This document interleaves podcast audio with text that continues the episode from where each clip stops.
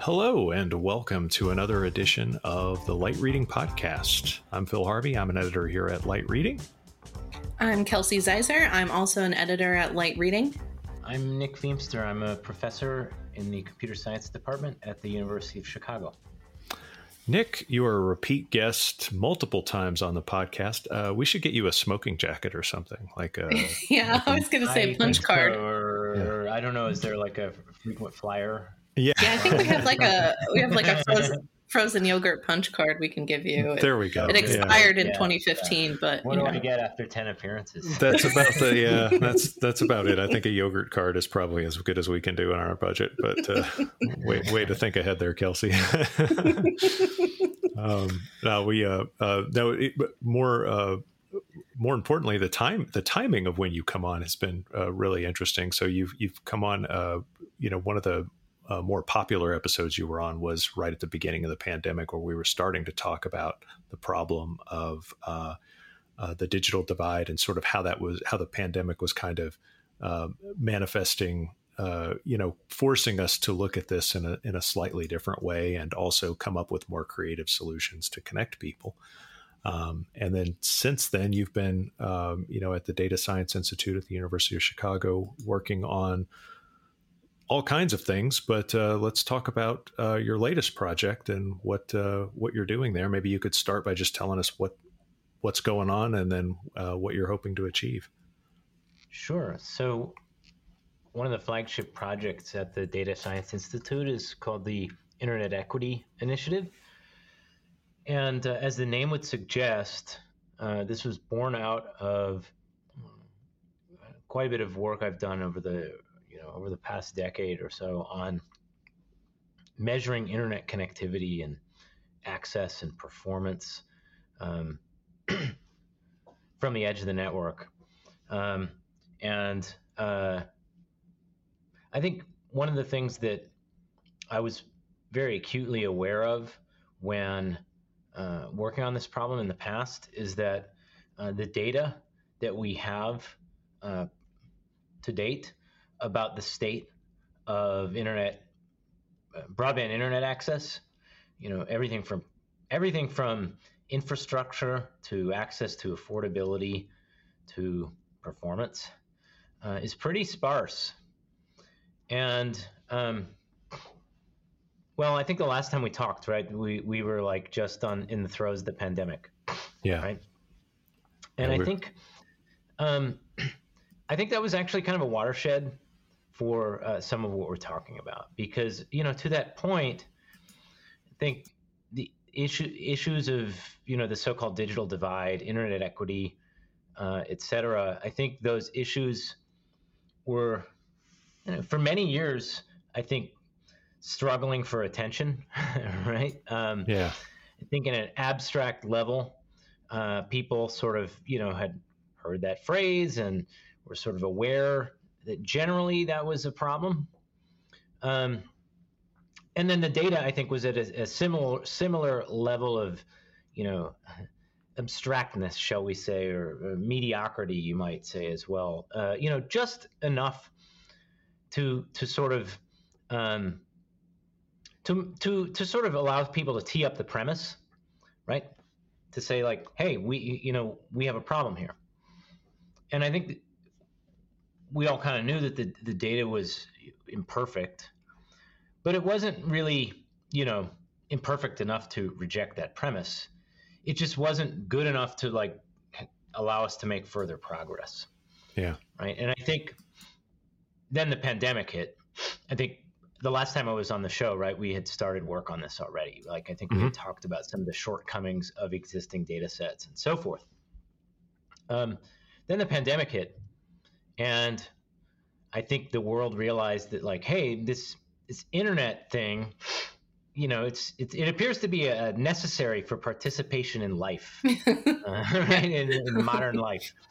And hey, wait a second, like people who don't have it, they're having a hard time like participating in life. Mm-hmm. You know, they can't go to school, they can't go to work, they can't see their doctor, etc. Hey, wait a minute, maybe this is a problem and so I think like that brought us, you know, to uh, to an important point because uh, for quite some time now, uh, I think the the the the challenge has been casting a light on that problem, right? To say like, hey, we ha- we have a problem here. There are issues of you know gaps in connectivity, pe- people who don't have good, performant, affordable internet access. Yeah, I think that's a and, great point. That like the affordable um, access, I think. So, internet equity. Would you consider that as more than just um, just access? It's that it, um, like you said, is affordable. Um, that um, people can get to it easily. That it, like what are what are some of the components of internet equity? because we talk a lot about the digital divide of from an access standpoint, but like what are the other components um, that we need to consider to make sure that everyone can participate in life fully, as you said? Yeah, I mean, I think, and this comes to, I think, like the, you know, I think where our project comes in, and the, and the issues of sort of data quality. So I think we could think about sort of four facets, uh, at least, at least four facets. One is infrastructure you know wh- where is the infrastructure? Where isn't the infrastructure? Um, a second might be access right? Like uh, is it possible to to to get internet service to your house right? Is it, is it even possible? So access. A third could be called affordability right um, you know is it affordable? Can I actually afford to buy the service that I need to do the things that I need to do? Mm-hmm. Um, a fourth would could be considered adoption. Right? Are people actually signing up? Right. You know, um, even if they can afford it, are they are they actually signing up? And then I, I guess I said four, but there, I think there's a fifth, which is you know I think we can consider all the sort of classical internet measurements kind of work to fit into that area, like how well is it performing right? Mm-hmm. is it reliable? Is it, are there outages? Yeah. is it good enough to support the you know the applications and activities that people you know need to do on a day-to-day basis? And so gl- glad you brought up I'm glad you brought up the last point because that's that to yeah. me has always been inter- interlinked with affordability because especially yeah. here like in North Texas many of the most affordable broadband plans can't support like for instance two kids uh, going to Zoom school at the same time. Mm-hmm. Like like it might be able to do okay with a Netflix stream coming to your family's yeah. television, but that two times, you know, you get a couple multiple people on there at that most affordable rate suddenly it doesn't work well at all. And so only one have, of you can go to school. yeah. right. Well, and then the, and then the ISP's answer to that is always, well, just upgrade to the next tier. And it's like, yeah, but that's like 30, $40 more a month. Mm-hmm. Like the, the price gap right. is huge. Anyway, right. sorry, that was the, but, but I, I think you're, you're spot on with those five sort of facets of the problem. Yeah. And I think one thing that you just pointed out, which I think is, is relevant to some of our research since we last chatted, is one of the questions that um, the city of Chicago had asked us was, well, how fast, like how much speed does does a, a typical user household need to support uh, going to school over Zoom or you know doing a um, uh, you know a telehealth visit with your doctor or what have you? And um, we didn't know the answer to that question either. So what we did was we did a control experiment uh, of the nature that you said, fairly large scale control experiment. We looked at a bunch of these video conference applications like Zoom, Meet, Teams, uh, and so forth. And we, in the lab, we kind of dialed dialed the network uh, parameters up and down. We we sort of dialed speed up and down. We dialed latency up and down. We dialed packet loss up and down.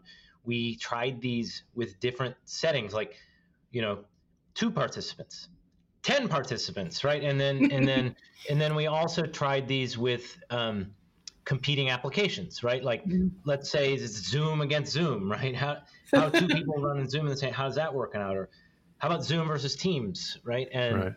Uh, so we tried all these different combinations. And i think the upshot of that uh, of those experiments, I think, are are what you said, Phil. I mean, it's it's basically like sure, um, if you're the only person in your house um, running one Zoom call, uh, then maybe 25.3 is fine. Uh, once you get to two people, it might not be fine. Uh, and depending on the video conference application you're using, I don't want to name names here necessarily, but depending on which ones you're using and how they're sharing with one another, um, you're definitely not fine. And then also, if you're giving a lecture, right, to like mm-hmm. 80 people, that's a different uh, situation as well because you've basically got a large number of video feeds mm-hmm. uh, coming into your home right. potentially, and and also your feed is going out to many places. Now, depending on the architecture of the video conference application, that can be done in smart ways, and it can be done in let me say it can be done in efficient ways, and it can be done in less efficient ways, and yeah. it, differs by application. And so, I, I, think you were right on the money, Phil, with with your um, observations. In, interesting research, though, how um, in your testing. Uh, you know, again, I don't want to get any vendors uh, upset at us or whatever. Well, yeah, I do, but but I know you don't. But um, but but what can you tell us about the differences between the programs? Was it shockingly different? Uh, because these things are all kind of presented as equals in the marketplace. You know, they're all downloaded. They're they are know. not uh, the same. I mean, as far as the the bandwidth requirements, as far as how they respond to congestion mm-hmm. uh, and and so forth, I would say. Um, uh, some of them are, are very aggressive you know, in terms of like how they share bandwidth with other um, other things on the network, including other video conference applications. Interesting. Um, uh, you, some of them are more bandwidth hungry. Um, some of them don't uh, respond too well when you have a, a large number of participants, as, as, far as like what I just said with res- with regard to um, congestion. Um, you, I probably don't need to name names because you've probably experienced this. Yeah, I was about to say I have a pretty good idea of the ones that that, that fall mm-hmm. apart. I mean, that that was the other part of the pan, you know, being uh, kind of in lockdown over the pandemic, just doing, you know, multiple sessions of, uh, uh, uh you know, all the in person conferences suddenly went to various platforms or various uh, uh, video conference chat things. Yeah and yeah you could some of them were just abysmal experiences you know like you can't hear what was going on things were coming in on delay so on and so forth and yeah. i think a lot of it too was yeah it wasn't it wasn't the bandwidth per se all the time sometimes it could be but it was it was down to sometimes the in-home networking and sometimes the applications yeah. themselves just seemed like well, they behaved great when they were the only thing on the network. That's right. but That's but right. you you That's introduce right. anything else and they completely you know fall apart yeah. or they cause the other application yeah. to misbehave. That's right, and I think this these are things where the pandemic really, um, you know, they, it exercised an operating point that we had never seen before. Right? I mean, um, as you just pointed out, um, you know, some of those stress points, but you know uh, when was the last time you can remember that, you know, four people in the house are running simultaneous Zoom calls at the same time as like browsing the web and uploading lectures and doing whatever they're doing? Yeah. I mean, come on. The, the network actually performs. Uh, you know, I, I, think we've done other research in that area to suggest, you know, the the the, the network, the internet was fine, and I think yeah. we've seen many articles that, that sort of talked about that. I mean, actually, I think the ISPs mm-hmm. expanded, you know, the augmented capacity in ways that uh, you know and at levels that we really had had never seen before. Um, but uh, you just mentioned a couple of things. One was the, the home Wi-Fi, right? Yeah.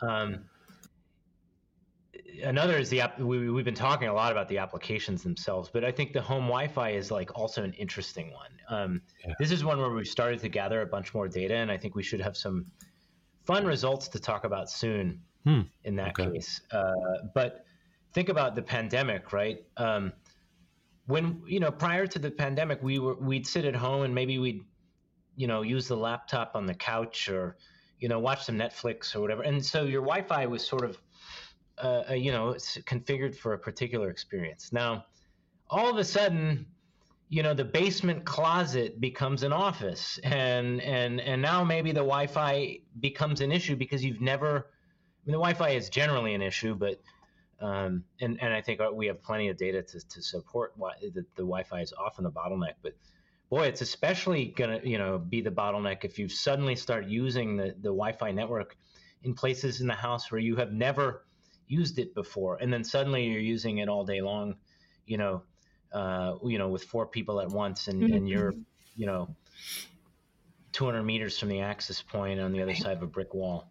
Yeah, that's a great example. I'll try to, you know, like, oh, it's nice out. Maybe I'll do some work from the deck, but then, you know, the signal's not quite the same. Yeah. Um, yeah. Yeah. So I'd love to hear more about. Um, I, I, was looking around online at the link to the Internet Equity Initiative. Um, can you talk a little bit about what folks can see on that site and, you know, some of the, the data that was involved in, in building it? Yeah. So I'll, I'll sort of I'll, I'll, sort of mention that this is a multifaceted um, project and re- recognizing from early in our discussion that you know internet access and equity really involves a whole bunch of dimensions. We talked about five. And so this project, uh, this ongoing initiative, I should say, uh, recognizes that uh, and, and really is trying to tackle the problem, uh, you know, from a very holistic sense, recognizing that um, th- there's not one linchpin, right? That's that, that that that sort of underlies all you know all the internet equity and access problems that we see. it, it is in fact multifaceted, um, and so I'll first mention one. So, so, so two unique aspects about the project in that regard. One is that in recognizing that the problem has so many facets, we are seeking to uh, gather curate and uh, analyze and release uh, data sets, data collections mm. that capture the the holistic nature of that of of the problem. Um, and I think that is quite different from if you look at like let's say the FCC's Measuring Broadband America program. I'll talk about that in a, another way in just a minute as well. But mm um, or any other project for that matter. There's usually like a unidimensional aspect to it. It's like, well, in the case of the Measuring Broadband America program, it's like, well, here's some internet performance data, right, from you know a, a thousand or some odd homes across the United States. Um, oh, but what about the Wi-Fi, or what about you know access, or what about adoption? Well, they don't consider those. Um, right. If we look at speed test data, right, it's it's the same kind of thing, right, where it's like, okay, that's one facet but again, what about the Wi-Fi? What about application performance? What about all these other things? Um, and and so I think that's one unique uh, aspect of our approach is, is is we're really coming at it from the problem side of it, thinking about like, well, this is a problem. It's got many facets. If we're going to try to get to the root of the problem, then we we can't just look at like one dimension of it. We need to look at we need to look at many dimensions. Everything from like the, you know your home Wi-Fi to you know is there fiber in the ground or you know is there a tower on your uh, you know in your neighborhood right? All all of these things matter. Um, uh, you know to how old is your modem right? All these things matter. Um, and so, and so so that's like one aspect i think where the the the project i think is taking a unique angle. And the other recognizing what i just said is it's, it's very difficult to do that on like a national scale Okay. Yeah, I would um, imagine even even a major like, like, metro area because that's exactly, kind of how you've broken so, it up, right? Like exactly. I think there was like Houston, Philly, Chicago. Yeah, exactly. Yeah. So um, it's it's sort of difficult to do that on a national scale. Mm-hmm. It's also, I think we think perhaps not the right place to start. Um, hmm. So here, so here's I think we recognize you know, as a country that, you know, maybe even as, as the world, but certainly as our country, that that internet equity, that the digital divide, this is a problem, right? This is a national problem.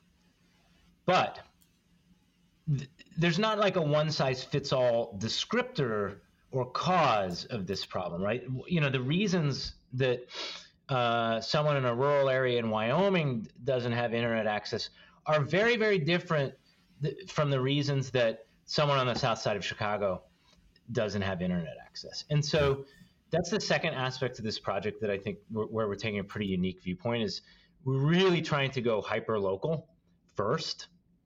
And the goal is to design it in such a way that it can be replicated and scaled, but recognizing that, you know, even like the how the internet looks in my neighborhood in Chicago, in Hyde Park, for example, it's it looks different than, you know, two miles south of here in, in South Shore. Right. And so let's first get an understanding of those differences, those variability, th- that level of variability, and let's do it like at every level, like from the infrastructure all the way up to the application. And, and, and then let's try to figure out, well, if, you know, do we see differences, right? So that's where the word equity comes in and the Internet Equity Initiative. We're, we're not, as opposed to like a regulator or, you know, we're not benchmarking, right? We're not saying, are you getting what you're paying for? We're trying to basically look at how the internet performs in different geographies and then talk about like is that apples to apples? Or or is there actually like a gap there? When we talk about digital divide that's not a benchmarking question. That's a we're talking about a divide right? It's like you know haves and have nots or less haves. Um, and i think that's where that that's sort of really where we're, where we're focused is multifaceted hyper local with the design that this could be replicated and scaled.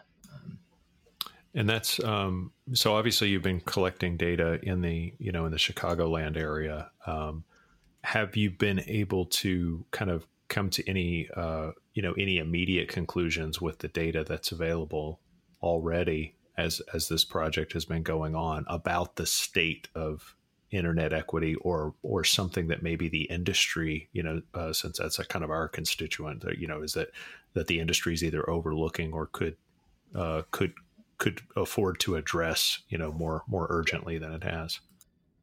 Yeah i think one one thing that we uh, i think have shed light on uh, so far and sorry this is a little bit maybe meta or circular but i'll, I'll start here but I think one thing that's become very clear from from the data that we have gathered across the city of Chicago, which um, I'll say right now, like we're in the middle of a pilot uh, study that's been going on for about six to nine months, uh, in in approaching 100 households in uh, about 35 neighborhoods across Chicago. There are 77 neighborhoods. Okay, and so you might say, I'll t- tell you what we found in a minute. But you might say, well, that doesn't sound like a lot. Um, you know, um, but hang on. The FCC, you know, how many households does FCC's Measuring Broadband America measure in Chicago? Zero. Hmm. None. Okay. You know why? Because their their their their goal is to benchmark right? They're benchmarking mm. ISPs, and so they get a certain number of samples across each ISP. They've stratified the sample by ISP, and then they're like, okay, we're done. We got a thousand AT and T, a thousand Comcast, or whatever the number is. Right. But they they're not looking at geography. Right. And so they're asking a very very different question than what we're answering, right? And so, um, I think one of the things that has become clear from that. By the way, I'm I'm not trying to pick on that particular um, data set the story is true like no matter what data sets you look at. So you could look at speed test for example or the measurement labs uh, data. And what what you'll find is that uh, the neighborhoods that tend to have lesser connectivity are also severely underrepresented in the data sets right? Better better connected neighborhoods run speed tests right lesser connected neighborhoods don't run speed tests and so yeah. if you want to build you know if you want to even build the case but if you want to understand the nature of the problem the data just isn't there mm-hmm. and so i think one of the things that's become clear from this from this pilot thus far is like that we've demonstrated the need to gather data in this fashion because we have previously not sh- had any way of shedding light on that data we're already seeing some variability across neighborhoods, I'd encourage people to, to go to the site and look at some of the data stories that talk about the variability that, w- that we're seeing. Mm-hmm.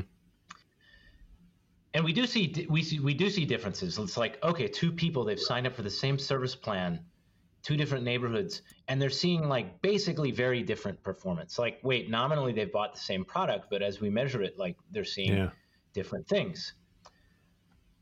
Okay, so I think we're now that brings us to where we are, right? We're like, hmm, okay, we've now uh, seen some some curious things in the data. We've we've demonstrated that by looking at this, we're seeing things that no other data set sees. And so there's some value in in gathering data, you know, continuously in this hyperlocal fashion, et cetera where are we right now? I, I, you know, we're we're still trying to understand the nature of that variability. Okay. So we like, don't get me wrong here. You can read that data story and maybe get the wrong impression, right? We are not to the point where we could say this neighborhood is definitely getting worse internet access or worse performance or more outages than this other neighborhood. We mm-hmm. can't do that yet. We'd love to get there, but there's like really interesting statistics questions there. Like, how big of a sample do you need in each neighborhood? To mm-hmm. really be able to make that statement. That's like an unsolved statistics question. We know how to survey populations, we don't know how to sample infrastructure yet. And so yeah. that's where we'd like to go. I think thus far we are certainly to the point where I think we've demonstrated the value of of gathering data in this fashion, but it's probably going to be another little while now, you know, a year yeah. or so at least I would say before we can even start to make any kind of assertions about you know geography A versus geography B. But but the but the nature of what you're looking at too. First of all, like you said, hyper local um, surveying neighborhoods that are often overlooked by these uh, by the usual samples, and yeah. um, and then also I think you know by looking at active use. Uh, you know, and, and asking questions and kind of gathering data around that. I think that's also different than what a lot of times the industry will do. Like you said, they'll rely on consumer speed test, which of course are done in, you know, areas that are um, yeah. where where people already have really good connectivity. right. But they're also, you know, the the industry's, you know, metric is homes passed, so they don't even tell you what people yeah. are doing with the internet yeah. use or how well it's working inside of a home.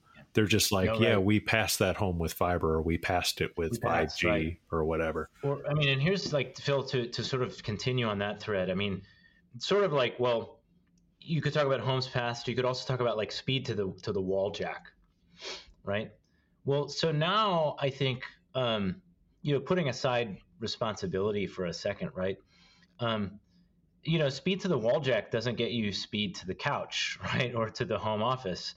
And so there are some really interesting questions there now at the intersection of technical, policy, and social. So to give you an example, um, one of our partners in, in, the effort is the Chicago Area Broadband Initiative. You can read about them on, on the site. I think we link out to them as well.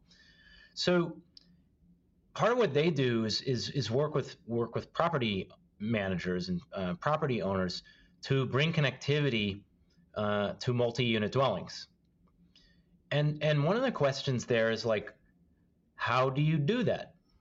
Like, as an let's say as a property owner, let's say you own an apartment complex. Well, do you bring it to uh, access points in the hallways and the in common area, and then you just like hope that the signal like beams through the wall?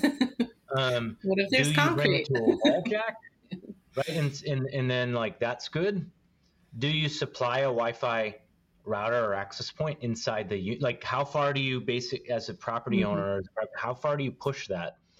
Um, because uh, to your point, like what we could count or measure what it means to pass a home or to or to connect you know 12 households but are they really connected uh, and and I think you know this is an industry podcast too, right? I think like I think it's going to be really interesting to see, you know, where policy and the tech intersect.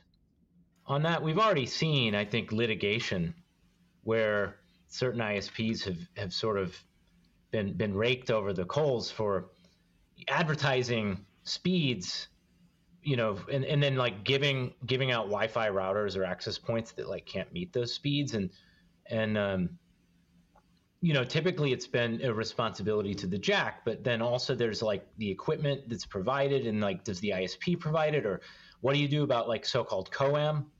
You know like i don't use my isp's modem and access i bought my own well, mm-hmm. maybe that's good for me because, like, maybe I know what I'm doing. Like, sometimes I like to think I know what I'm doing. But, like, what about the person who bought that stuff, you know, from, you know, from Best Buy 10 years ago and, like, yeah. hasn't touched it? Right. Yeah. Well, that 802.11b access point that you bought in, in 2005, like, isn't going to do much for your gigabit connection coming into the wall, and the ISP can upgrade you all all they want. Yeah. But if you have junky old equipment, then I don't know that should that count? it yeah. definitely doesn't work. But like, how how are we counting? And I, I think there's like a lot of really interesting questions there about what do we do about it. Um, yeah. Well, and that's the interesting thing too is that that's what the industry is kind of stuck on right now. Is we've got a we've, yeah. we've got um, you know billions of dollars in broadband relief that are yeah. going flowing out to companies and municipalities and other organizations and right. it doesn't seem it, it doesn't sound like the problem is being discussed in in granular terms it's it always seems like it's it's um, you know they're using citywide and statewide stats that right. are kind of kind of surface right. level stats to justify yeah. the investment yeah and I think that's where I mean we hope that this initiative and some of the data that we're that we're trying to be like develop new methods to get better better data about. We hope that that will sort of inform these discussions, right? I mean, because to put a fine point on what we're talking about, it's like, well, do you use that sixty billion plus to um, put fiber in the ground, or do you buy everyone a new Wi-Fi router, right? Like, uh, I mean, Probably yeah. a little bit of both, but I mean, the, right. the point is, you know, or is it subsidies or infrastructure? but isn't it, it isn't it interesting though that those are two those are two really completely different approaches to the problem, but but yeah, but depending on who you ask, they've already made up their mind how they're going to spend that's, the money. That's right, and and I think like one of the things that I, I hope listeners take away, and certainly we have discovered, and I think is one of the sort of under, uh, you know, sort of um, one of the the cornerstones of this effort is that the problem looks different in different communities, in different neighborhoods. And so it's not necessarily going to be the same solution everywhere, right? Maybe in some areas it is long haul infrastructure. Maybe in some other areas it's Wi Fi routers, right? Or, or old cable modems.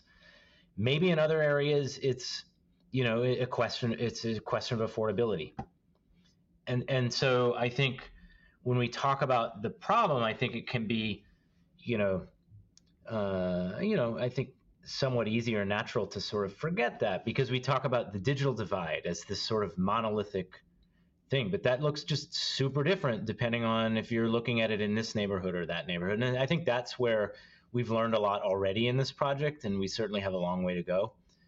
But I think hopefully, as we get more data, as we as we work harder on this, as we work more on it, uh, hopefully more of more of those issues will come to light. Because because I don't think it is a one size fits all solution or approach, and and we shouldn't be thinking of it like that. We should be using this this data to really understand, like, well, which lever should we be pulling in this community? Yeah, yeah, it's it, it's um, uh, Kelsey. I didn't mean to cut you off there, but it, it is a good point about you know the speed test app that my ISP gives me, and I have I have fiber connected to my house, so I'm I'm really lucky in that regard. But the speed test app that it gives me whenever it comes to troubleshooting problems, um, and it, it's even admitted this to me, only test between their infrastructure and their um, uh, gateway. So right. it doesn't doesn't tell me if my Wi-Fi is down. It doesn't tell me if uh, if it's not even connected to anything, it's just sitting on the floor. But as long as they get that strong signal to their gateway, they're like, everything's great. You look fine. yeah. go, go, on about yeah. your business. and and right. it's like, but I can't connect. And yeah. so I, I I wonder I wonder how many people also kind of because of the uh, you know kind of lack of uh, so, you know measuring this stuff is is tricky even in your in your own home. I wonder how many people actually you know know how to measure properly or know what to even look no, for.